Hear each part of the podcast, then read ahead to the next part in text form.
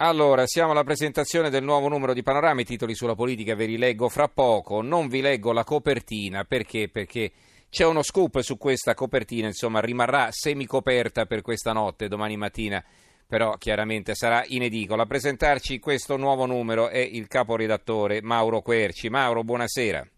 Ciao Stefano, buonasera agli ascoltatori. Qualcosina ce l'anticipi oppure no? Sì, diciamo sì, assolutamente sì.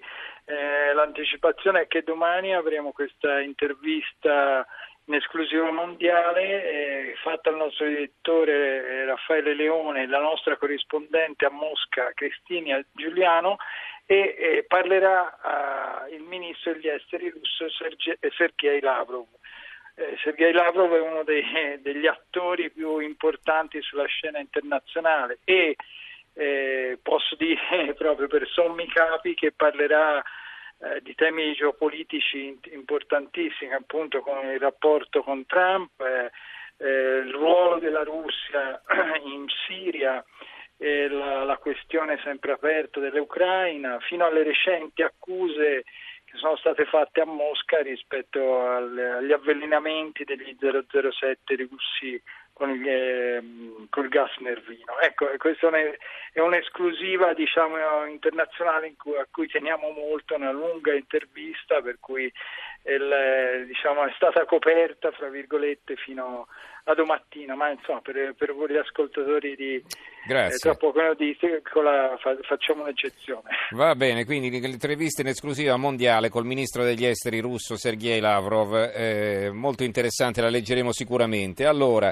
quali sono le altre notizie che ci vuoi suggerire? Veniamo dalla politica internazionale alla cronaca italiana e ci tengo a questo reportage che abbiamo fatto con la nostra inviata italo-siriana che si è introdotta in un luogo sostanzialmente sottratto alla giurisdizione italiana, cioè si tratta di un edificio a Porto dei Canati. Porto dei Canati è in una zona turistica molto bella delle Marche, e dove c'è questo grande edificio di 17 piani dove vivono persone di 32 etnie diverse e dove lo spaccio, diciamo, la prostituzione sono all'ordine del giorno, insomma sono le attività economiche più diffuse, e dove di recente sono state anche ritrovati dei resti che potrebbero essere quelli di una ragazza scomparsa in circostanze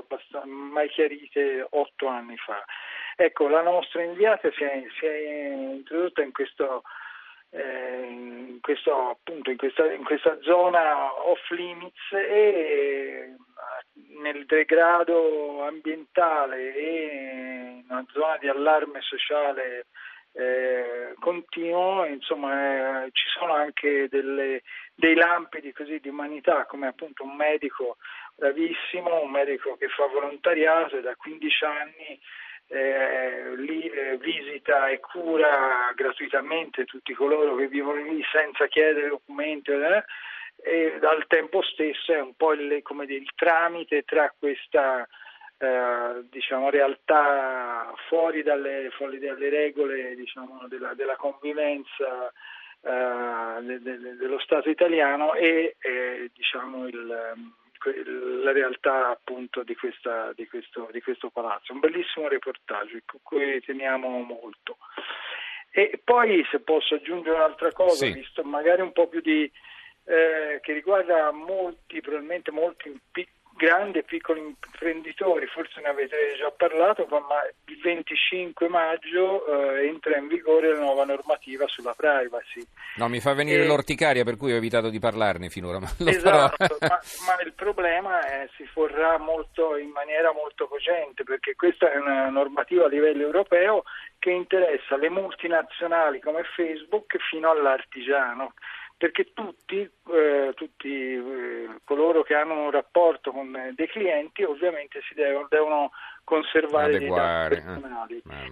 E sarà una di quelle leggi, per carità, sacrosante, io non la metto in dubbio, ma che ci farà aumentare ancora di più la simpatia per l'euroburocrazia di Bruxelles. E devo dire che il problema è che già dal 26 teoricamente possono scattare le sanzioni, ma in pochissimi si sono messi in regola, la maggior parte, molti non sanno forse neanche che l'esistenza di questa nuova normativa che sta per entrare in vigore, e insomma noi abbiamo fatto un approfondimento molto interessante, cioè, anche su questo possiamo dare delle indicazioni. Mm-hmm.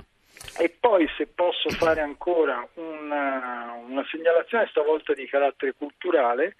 Io mi occupo anche di cultura per cui nel giornale, per cui l'ho seguita anche direttamente. Abbiamo fatto un'operazione molto interessante, perché in questi giorni, fino al 3 giugno, ma poi probabilmente sarà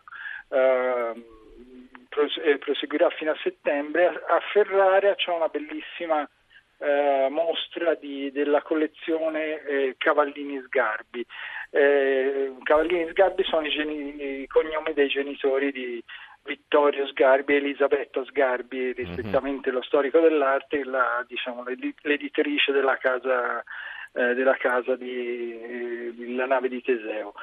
Ecco, abbiamo il racconto fatto appunto da Elisabetta Sgarbi di suo pugno, di questa bellissima, una storia bellissima, come questi genitori abbiano raccolto per passione delle opere molto importanti, tra cui si segnalano anche opere di Guercino, per esempio, e come abbiano trasmesso l'amore per l'arte ai figli. E poi ovviamente, una volta scomparsi, il padre appunto di Vittorio e di Elisabetta è morto qualche mese fa, loro hanno pensato di rendere omaggio ai genitori con questa bellissima mostra che andrà avanti. Insomma, è una bella storia di arte, di una storia familiare, perché poi erano farmacisti i genitori di Sgarbi, per cui insomma è una cosa molto interessante che abbiamo in esclusiva anche. Perfetto, allora ricordo l'intervista in esclusiva su Panorama, in esclusiva anche come anticipazione per noi di Tra Poco in Edicola, intervista al ministro degli esteri russo Sergey Lavrov, ministro degli esteri di Putin. Si parla in questa intervista di Trump, di Siria, del gas nervino, insomma di tante cose, senz'altro da leggere. Ci ha presentato questo numero di Panorama il caporedattore Mauro Querci. Grazie Mauro e buonanotte. Grazie Stefano, buonanotte agli ascoltatori.